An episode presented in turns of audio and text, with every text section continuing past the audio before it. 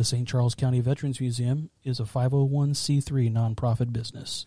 The museum would not exist without the donations of our generous community.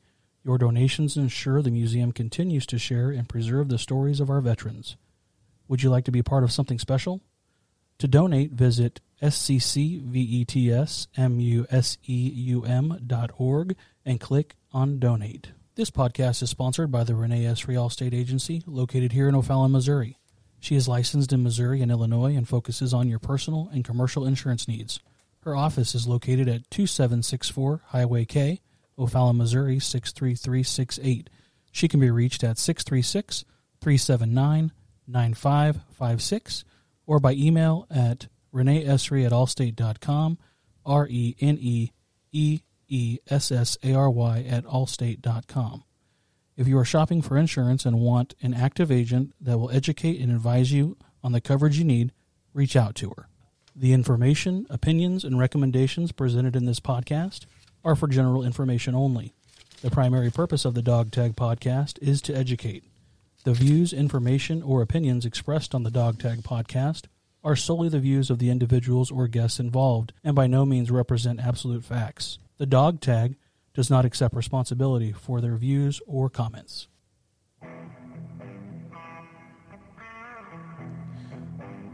Welcome to the Dog Tag Podcast from the St. Charles County Veterans Museum. Today in studio we have Charles Hoffman, Merchant Marine. And Jim, if you could go ahead and kick us off. Thank you, Jason, and welcome, Charles, to the St. Charles County Veterans Museum again. Thank you. And uh, the Merchant Marine is an intriguing story for many reasons. I most people know that the Japanese attacked Pearl Harbor on December seventh, nineteen forty-one. But a whole lot of people don't realize that merchant marine sailors were getting killed in convoy duty, you know, many months ahead of time. It was a very dangerous job. You were born in St. Louis, and I off air we were talking about how you joined the Merchant Marines, and you kind of corrected me a bit. And but you were 18 years old, and you wanted to join the Navy. Can you kind of tell us what happened there? Well, I went down for the Navy exam and uh, got bashful kidneys, so I had to go back twice. And anyhow, I passed the exam, and I thought I was on my way to the Navy.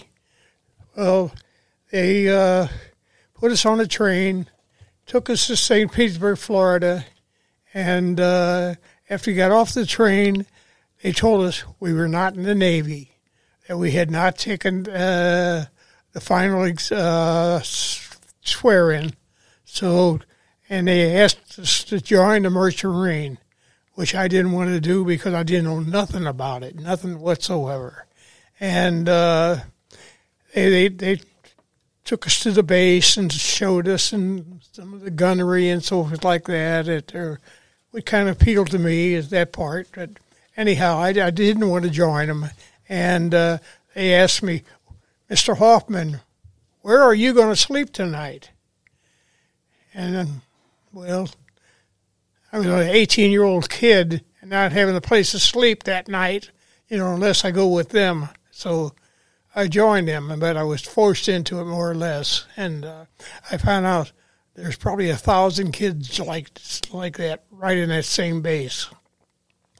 And well, we started and the first day we ate spinach and eggs. I hate spinach and, and dried eggs, but then they had us pick up cigarette butts and wash toilets. It was a great day.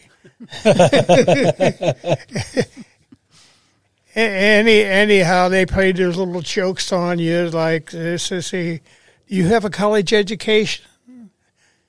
If you don't have a college education, step backwards twice."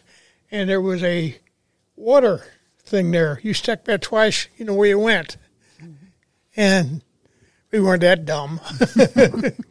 but it, anyhow, they played jokes on us and everything else.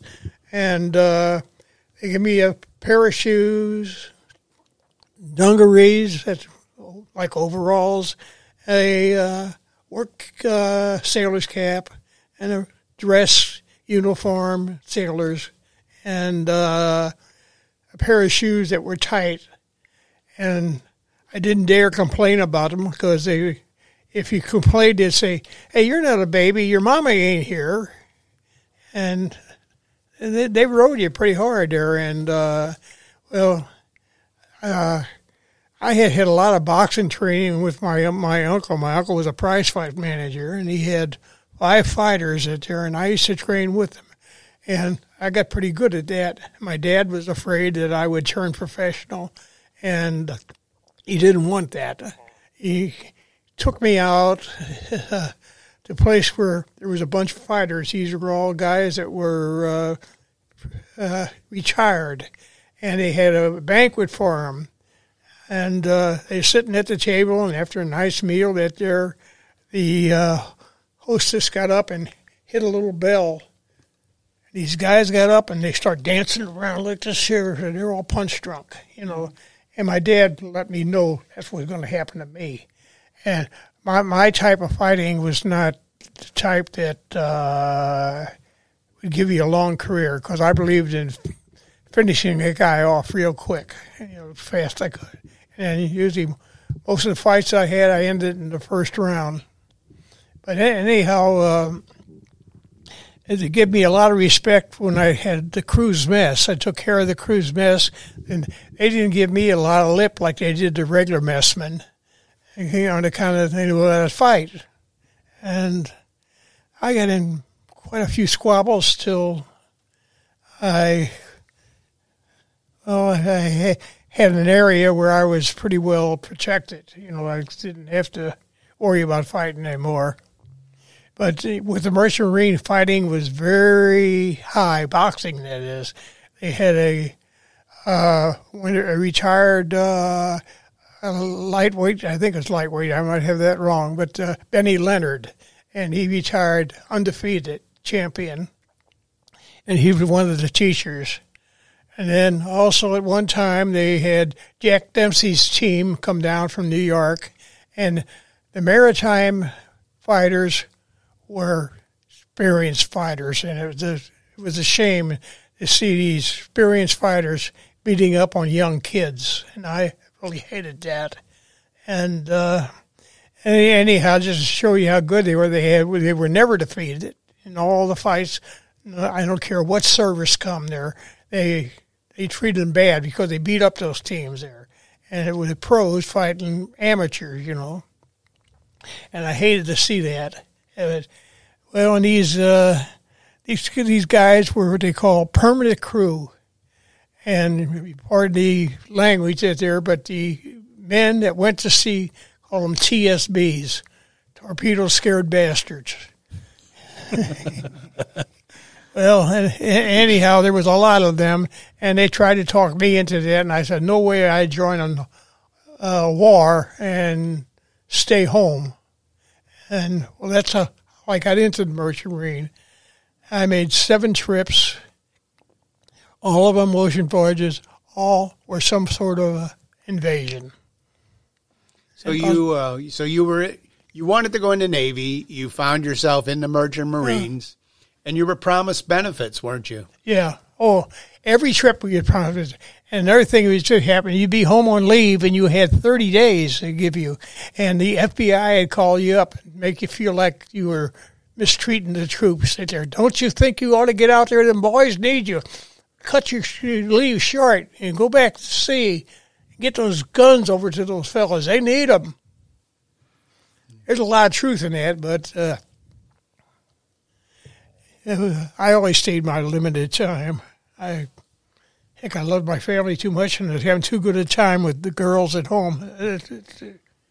Just think about getting out to sea where there's nothing, you know. So, how long would a voyage be out on sea? How much?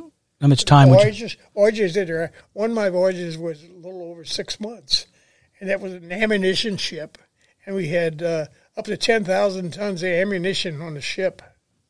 Okay. And we were with the Third Fleet, service part of the Fifth Fleet for a while, and we would go with the fleet while they were moving up. But we were not allowed uh, to get close to the ships. They had a 14 mile area where you had to stay back because an ammunition goes ship goes up with that 10,000 tons.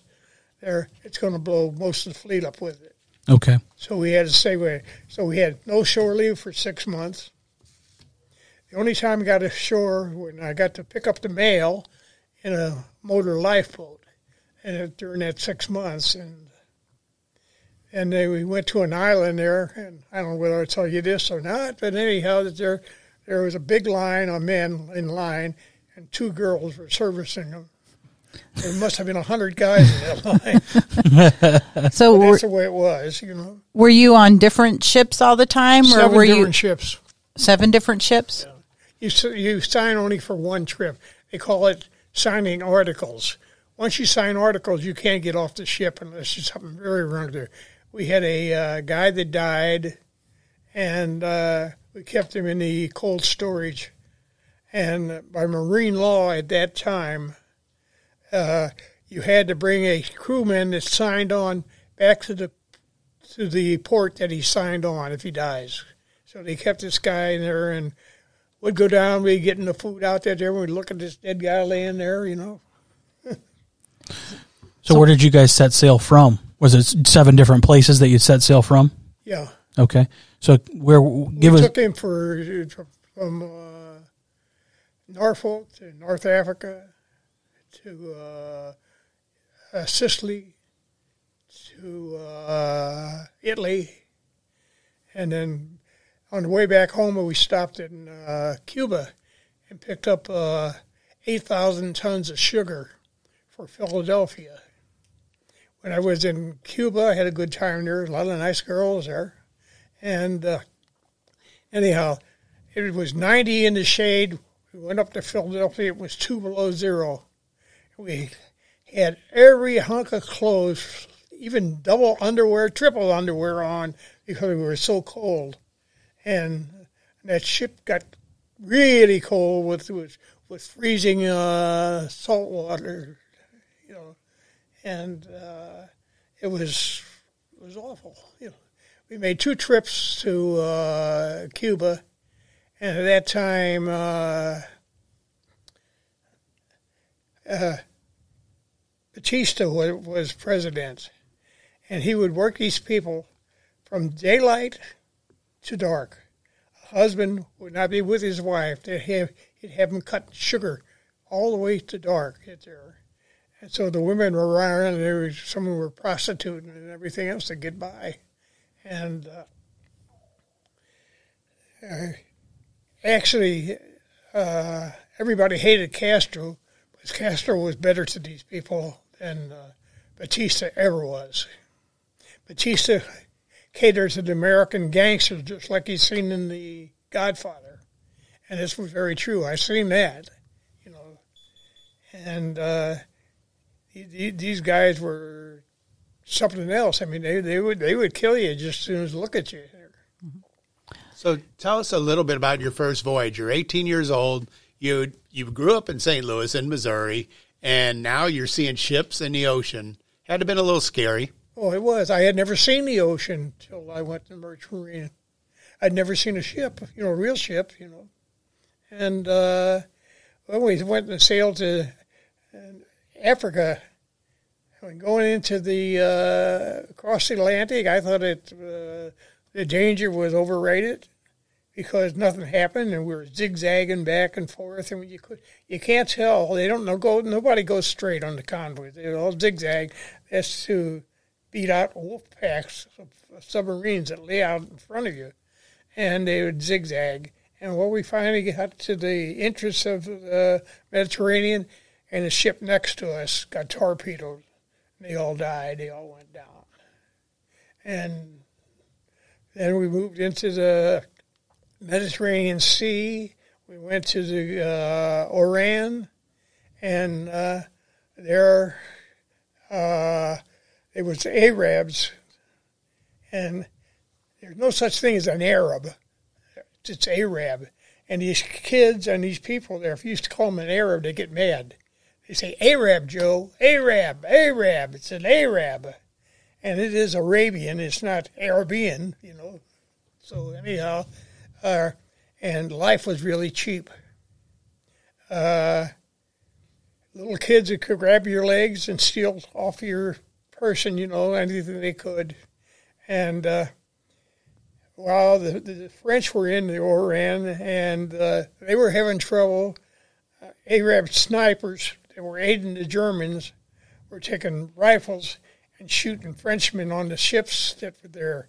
And these French ships were more or less locked in there because it was just about the time when France was about, you know, as far as the Navy was concerned, was pretty well bottled up.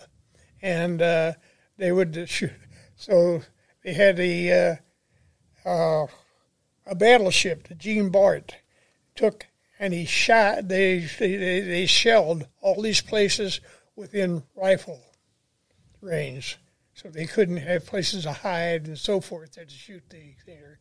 And I saw one Arab that there, he got caught stealing potatoes and they beat him to death right in front of me. And then, well, I had an idea about uh, I was going to make a little money on the black market, and I had some sheets that belonged to me, you know, bed sheets. Well, they the Arabs use them for clothing. You know, they make clothing out of them, and they're very valuable. And uh, I took two sheets, put them underneath my shirt, and proceeded to go ashore, you know, into the land, the inland. And uh, there was a French guard there, and uh, I wondered what's going to happen if he sees that I got this black market stuff, you know, and I'll probably go to jail, you know. That's what I was thinking.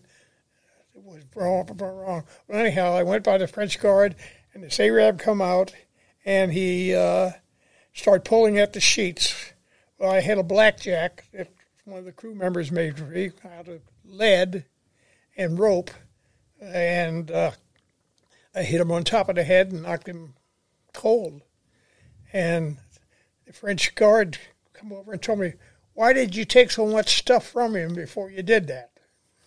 So, well, that was for Rand, and then Bizerte, Bizerte was more blown apart than Oran was, and uh, we unloaded some stuff there, and it was strictly all business: get in, get out, you know.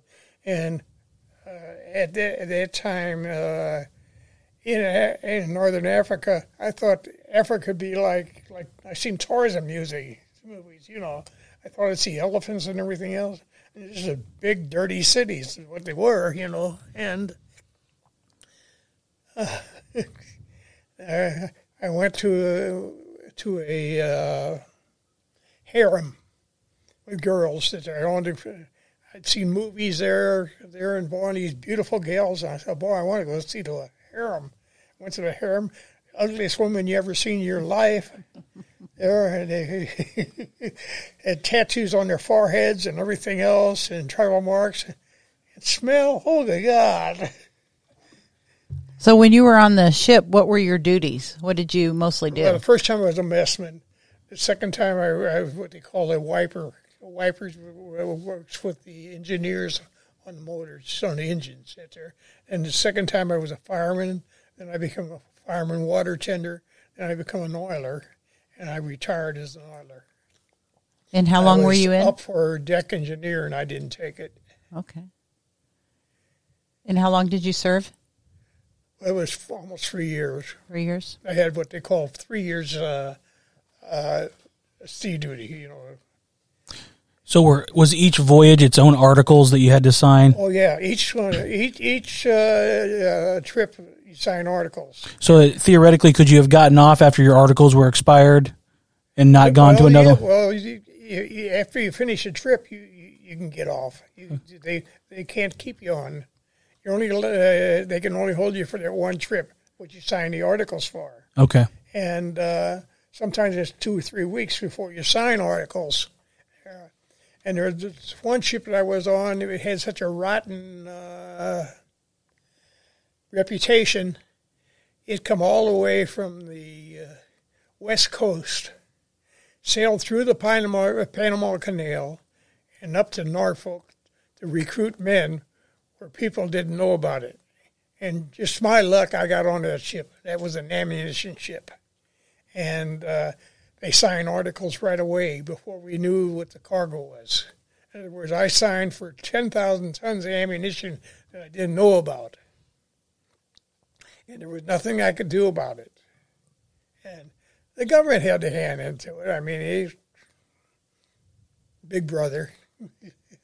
The uh, convoy duty itself, I mean, you had the fear of the U boats, uh, you know, ever present. You know, you could torpedoes launch at you. But the other thing is, a convoy operated completely in the dark, zigzagging in the middle of the ocean. That's dangerous. Oh, that is, yeah. We've seen uh, crashes. I've seen a ship that had the whole bow turned off. And this is it 60, didn't 70, 80 ships. Uh, A lot of ships, right, in a convoy. Ships, yeah. So you saw collisions. collisions.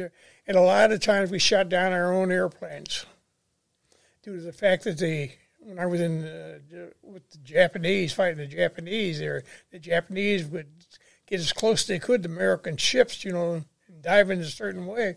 When these burst of shells, well, you got young kids on those guns, you know, and they're they're shooting at airplanes. And in one battle, we lost 126 Navy ships.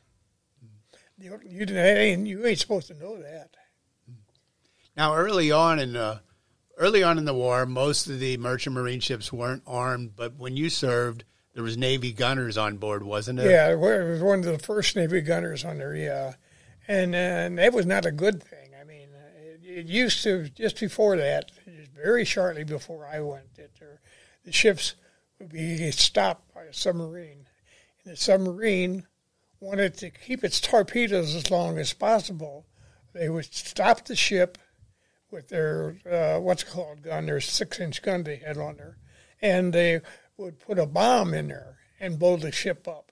That way they didn't have to use up the torpedoes, and also they let the guys get into the lifeboats. But then after the both of the, the uh, arms were put on there, the sub commanders would often machine gun the crew in the water, wherever. And I was on one of those ships. Charles, you wrote a book about your service, and in your book, at one point, you talk about the convoy never stopped to pick up survivors. No, That that's kind of tough duty. it is tough.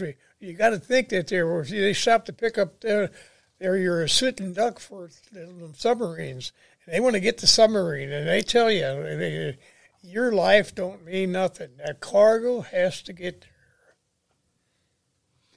And and some of the ships were troop ships, Troop where ships, there yeah. was 500 men on board. 550 ships, uh, 550 soldiers on the first ship that I seen sunk. Wow. It was right next to us. I mean, and I don't know the name of the ship because it was in the night, you know, and And yeah, convoy scatters. and very few survivors, if any, were picked up. There was no survivors of that ship. And another thing, uh, men in the water are often killed by depth charges that they put out for the uh, submarines, and that's they don't go deep enough.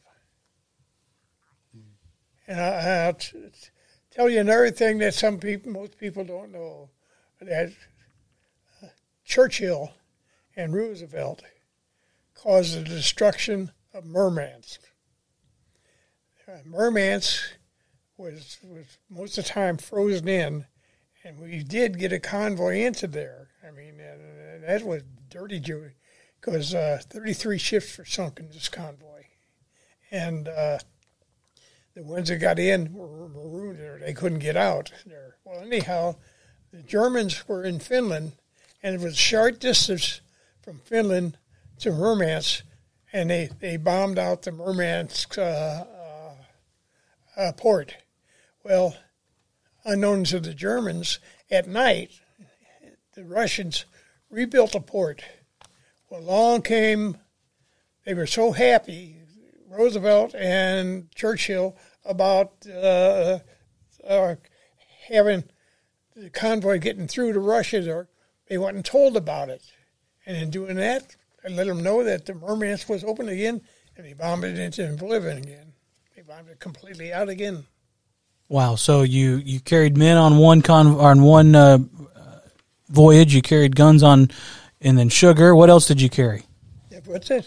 Well, you carried sugar. You said on one. Oh, you yeah, carried guns. yeah, you carried that men. Just from uh, uh, Cuba to uh, Philadelphia. Right. What were some other things that you guys carried?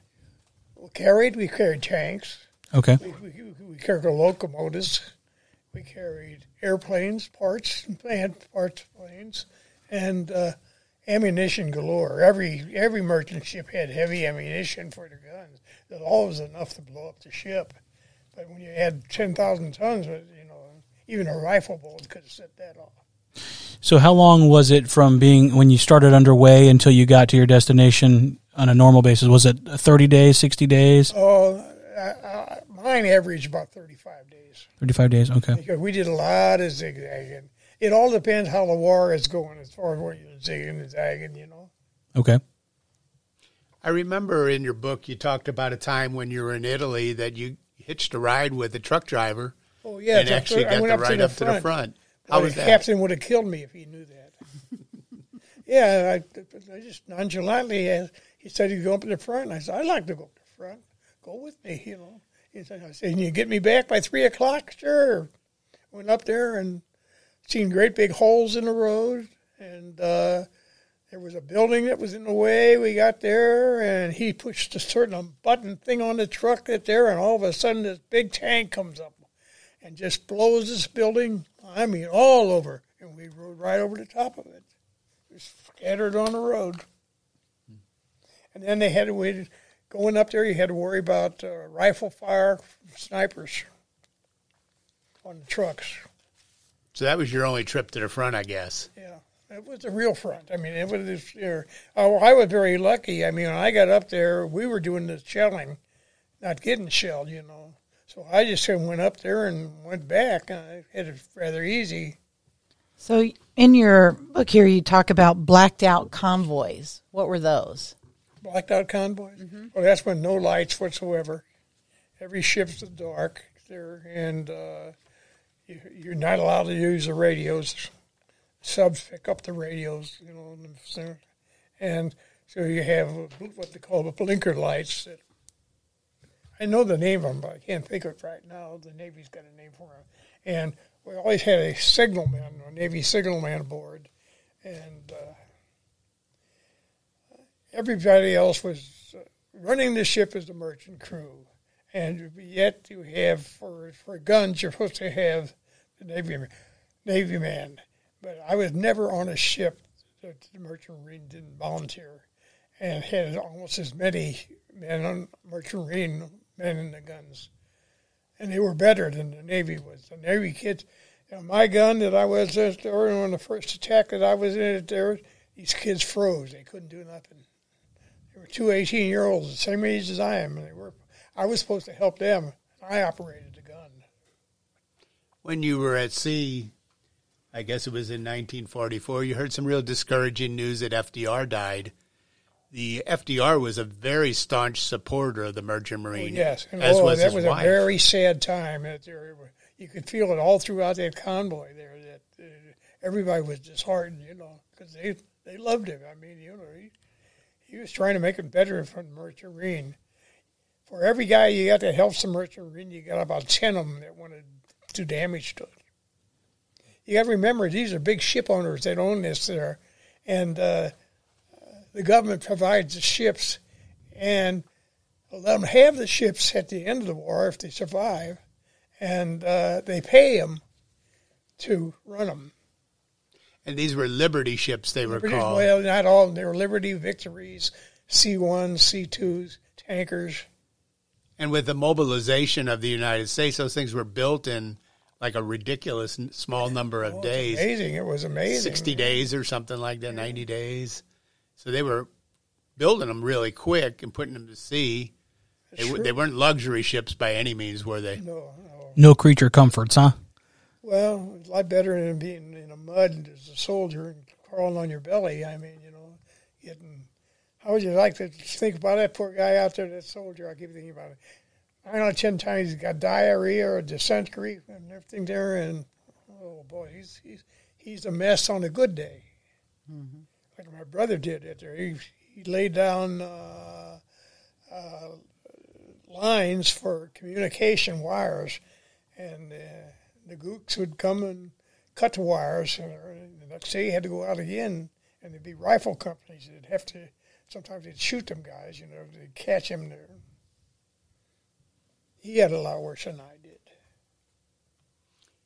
So the um, the war was ending. You were uh, on another cruise, and yet you know there was still dangers out there. Your ships would hit landmines and different things Well, like that. A lot of times the, the mines break loose, and God knows how long they're going to float. That they're, I wanted to go. I wanted to see Venice, Sicily so bad, and we started to go into the harbor there, and the ship in front of us hit a mine, blocked the harbor, and uh, we couldn't get in. So we had to go down to Casino. Casino, this place there had been bombed into nothing. There was nothing left.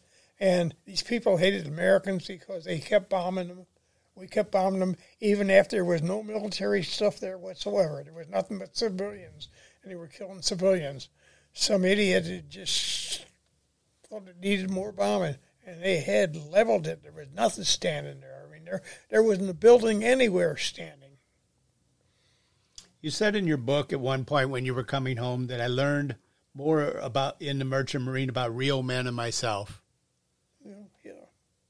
Well, I knew that I could fight. I knew I could operate a gun. I knew I wouldn't uh, retreat, and I was no coward. And You were coming home a wiser man than that Yeah, eighteen year old well- that left. we had on one one ship we had uh, men that were paratroopers. They were jumping on this island, and the men on the island were Americans. Were shooting them. It was miscommunications. And another thing used to happen there. There at one time there we used our gun on the ship it was a four inch fifty, and we shelled what we thought were Nazi troops, and. Uh, the American troops had moved up to this emplacement where we shelled. Mm. That's how it is. And you lost a friend on your first voyage, Yeah. didn't you? A gentleman by the name of Art. Yeah, Art Finley, yeah, he was a wonderful guy. He's a neighbor, somebody you knew in St. Louis. Well, I, I didn't know him from, uh, until I got to the Merchant Marine, but we become buddies, you know, and he was in uh, 236 Division. I was in 237. And Was there- quite a day when we got bombed? Was it all on the job training before you guys set sail, or did you or did you guys have training before you set sail? No, I didn't have much training. I mean, I had uh, looked at the guns is about all, and uh, other than the boxing I did, that was I got more training on that. Those captains and uh, on the ships, they they love boxing. I'll tell you. So when you had to learn your job on the ship, whatever the you know your job was at that time, was that just literally on the job training you learned while you were on the ship, or did they take you somewhere to teach you how to do it? Or Oh, you learn on the ship. okay, It, it's uh, what what you do. Like say you you make one trip. Let's say I start as a messman, and I want to become a wiper, and, and that's a different uh, department. The most dangerous job you can have is the engine room. You're three stories underneath the sea. Your chance of getting out if the ship is hit is very limited. You got stairways like this, going up. Well, anyhow, you take an examination for what you want. Like say, if I wanted, to, I wanted to be an oiler, I had to take an examination for it. But during the time on my trip there, I would go and watch the oiler and do exactly what the oiler did. So there was nothing new to me, you know. In an oiler, you got what they call a reciprocating engine, and the uh, crank. Oh God, it's I'll say as big as bigger than this, and it comes around, and you take your hand and put it there, and when it comes down, it hits your hand, and you got to learn to leave your hand relaxed, so when that hits it, it don't hurt. It. If you ridge it up, that big thing's gonna knock it and you have to learn that. And then you take the oil slick and you examine it to see whether it's burnt or how it's how the oil's holding up, and then. Even though as modern as it was for that time, there they, it's still a lot of hand oiling. okay, And that's what an oiler does. And then you pack pumps and so forth like that, you know, for and uh, if you're a fireman, you send the boilers and you change the uh, heaters for the, boilers. They get changed twice.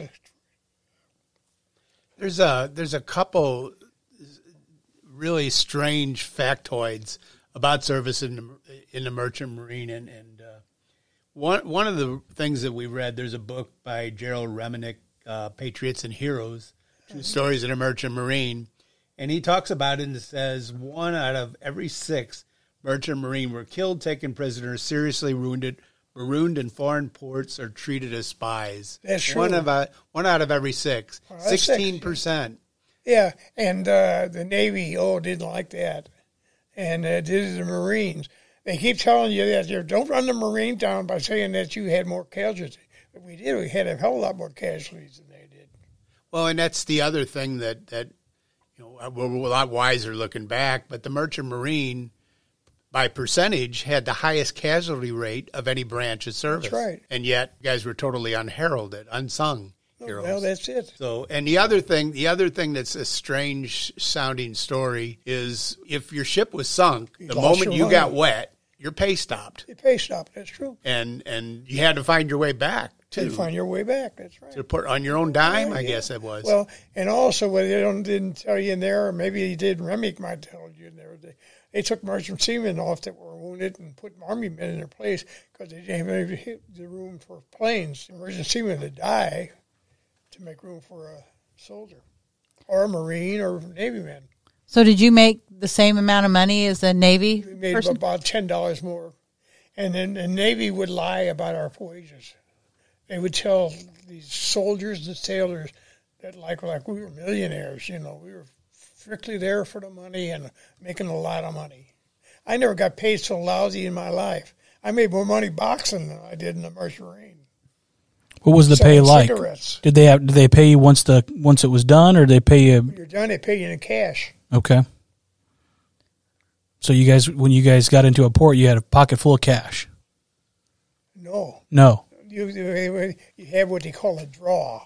You go up and ask to uh, get certain amount of money. They'll give you a certain amount of money out of your pay. You know, Okay. many a guy went and gambled his pay away and had to stay on the ship for another trip. Oh man, Well, I'll tell you, tale as old as time. I have never seen any sharper card players in my life than was in the Merchant Marine. we had a uh, British soldier come aboard out there, and he thought he was going to win some money. Ended up throwing him off the gangplank after he lost everything he had. These guys, I mean, they're, well, I, I can't describe. I, I started playing with them. I said, Charlie, this is out of your league. See you later, guys. Yeah. So you came back uh, after you did all of your your uh, trips. You came back home. What did you do then? Well, Lori, in effect, my mother and father and my brothers and sisters and uh, relatives come to see me, um, come see me there, and, and they'd question you about different things in there, and uh, you wouldn't tell them about, not at that time. And you uh, you went back to work at a place called Joy Manufacturing, but you had to remind them that Truman promised you your job back, right? Yeah, and, yeah, and the uh, uh, personnel manager didn't like me, and I didn't like him, and uh, he told me I don't have to give you your job back. I says, let's see what Harry Truman's got to say about that. And how long did you work there? Twenty four years. Twenty four years. Yeah. Now, there's another interesting little story that I picked up from your book. Korean War started, Yeah. and they wanted to draft you. Yeah. Oh, yeah. And I told her I wouldn't go. So you you usually just don't tell the government did you want Well, to go. How do you work that out? I said, I don't care what you do. You can put me in jail, whatever, but I'm not going to serve it. I'm, I'm tired of you liars. That's I called them. And boy, this one doctor says, boy, boy, he couldn't believe that I was telling them off, you know. So you're home now, and and you don't have to go in there. They uh, they revised your draft status and said, sta- you know that. That's what they did, yeah. Okay. They put So you service uh, merchant marine. They put it on my card. So you're you're home now, and and uh, you, again you learn that you don't have any benefits. You're you're still a fairly young man. You're what 22, 23. Yeah. You, GI Bill. You're not getting any of those I get benefits. the GI Bill. We had to pay the highest rates for our uh, uh, homes that we were buying. So you found more and more promises that were made to you and, and not kept. Well, I'll tell you, if you read Remick's book, and there's some others that are, they'll tell you that this goes all the way back to George Washington. that the Congress has screwed the Merchant Marine all the way back to then. Every war. You know, know who started that? You ever hear of Walter Winchell? Yes. He was the biggest liar that ever lived, and he got sued by the uh, Merchant Marine, and then he he went and got a judge that just slapped him on the wrist for doing it, you know. And Westbrook Pegler, none of his stories were true about the Merchant Marine. He went and said that uh, uh, the merchantmen were putting uh, uh not sand but uh, emery dust into the motors, and he called them motors, not one of the uh, one of the things that's important to us here at the museum that from day one, you know, the museum was founded by Ralph Barrale. That was this was his dream to build a museum. And one of the first things I think that we ever heard from Ralph was the importance of the merchant marine. Ralph called them the unsung heroes of World War II, and he was determined that we get as many stories about merchant mariners in here as we could. Oh, that's great. We always fly the merchant marine flag but he called you guys the unsung heroes of the war, and you you know fought as valiantly as those that had boots on the ground, the armed forces, and uh, it it just seems like it, it's it had to have been hard because you weren't even recognized as a veteran until how well, many years just later? that's all we got out of it. You know, they wanted to give us cardboard medals. Cardboard medals. Yeah, and they wanted us to pay twenty five dollars for them. Wow. So basically, each merchant marine had to wait 43 years to be given you know, the veteran I don't status. To, maybe cut this off. What I'm going to say here, what I'd like, I'd like to do, I'd like to take all the medals I got, and I got a thing to there, and bounce them off a congressman's head. You know, at, at, at 97, Charles, you're allowed to say stuff like that. Yeah. Yep. absolutely. Absolutely. They're not alive anyway, so. so well, you guys really had it rough. And then to come back and not get any kind of recognition and, you know, and to be deceived to begin with, um, it makes it pretty tough. But Ralph was always very adamant that we made sure that well, that's great. We told the Merchant Marine stories because he he always said without the Merchant Marines we would have lost the war. Uh, that's the truth. I mean, who's going to bring this stuff over? The Navy can't do it. Do you know on a merchant ship, you have, as a rule, you'll have 40 men running the ship. And then if they have the gunners, you get usually 22. But the Navy uses 315 for the same ship. Yeah, each guy's got a little rating and so forth, and does just a little bit, you know. My, you give me that book about the uh, Enterprise. My cousin was on the Enterprise. He was the most direct decorated man in St. Louis at the time. What was his name? Uh, uh, uh George Wilsman Jr. His father was a fight, fight promoter. Okay. Well, he was a tough guy, I'll tell you. Well, before before we close, I want to mention that you wrote a book, and you're actually working on a second book. Your first book is titled "My Life as a U.S. Merchant Marine in World War II." Yes, and, actually, that is a, a, little bit wrong. It should be Merchant Mariner. I mean, be proper. Okay. And where can people get that book? Uh, it's Amazon. I took the first one, it was, and uh, they've been more or less screwing me. I mean, they've sold books and they don't send me the money. They sold me a check for about sixty-eight dollars one time, and that was it. And since then, uh, everybody and their brother's been asking me for a book, you know, and been, you know, and then they got the book and so forth, and having me sign them. But Amazon's keeping the money. Well, we really appreciate having you in the studio with us today, Charles and uh, telling your story and your from your experience and your uh, frame of reference. Um, and we're really proud to have you in the uh, museum and uh, your story here. And uh, so grateful for what you've did for the country, even though you guys were unsung. Uh, and we thank you so much for your time tonight. We're going to go ahead and sign off of the dog. Ta- go ahead, Charles. Thank you. You're welcome. We're going to go ahead and sign off with the Dog Tag podcast from the St. Charles County Veterans Museum.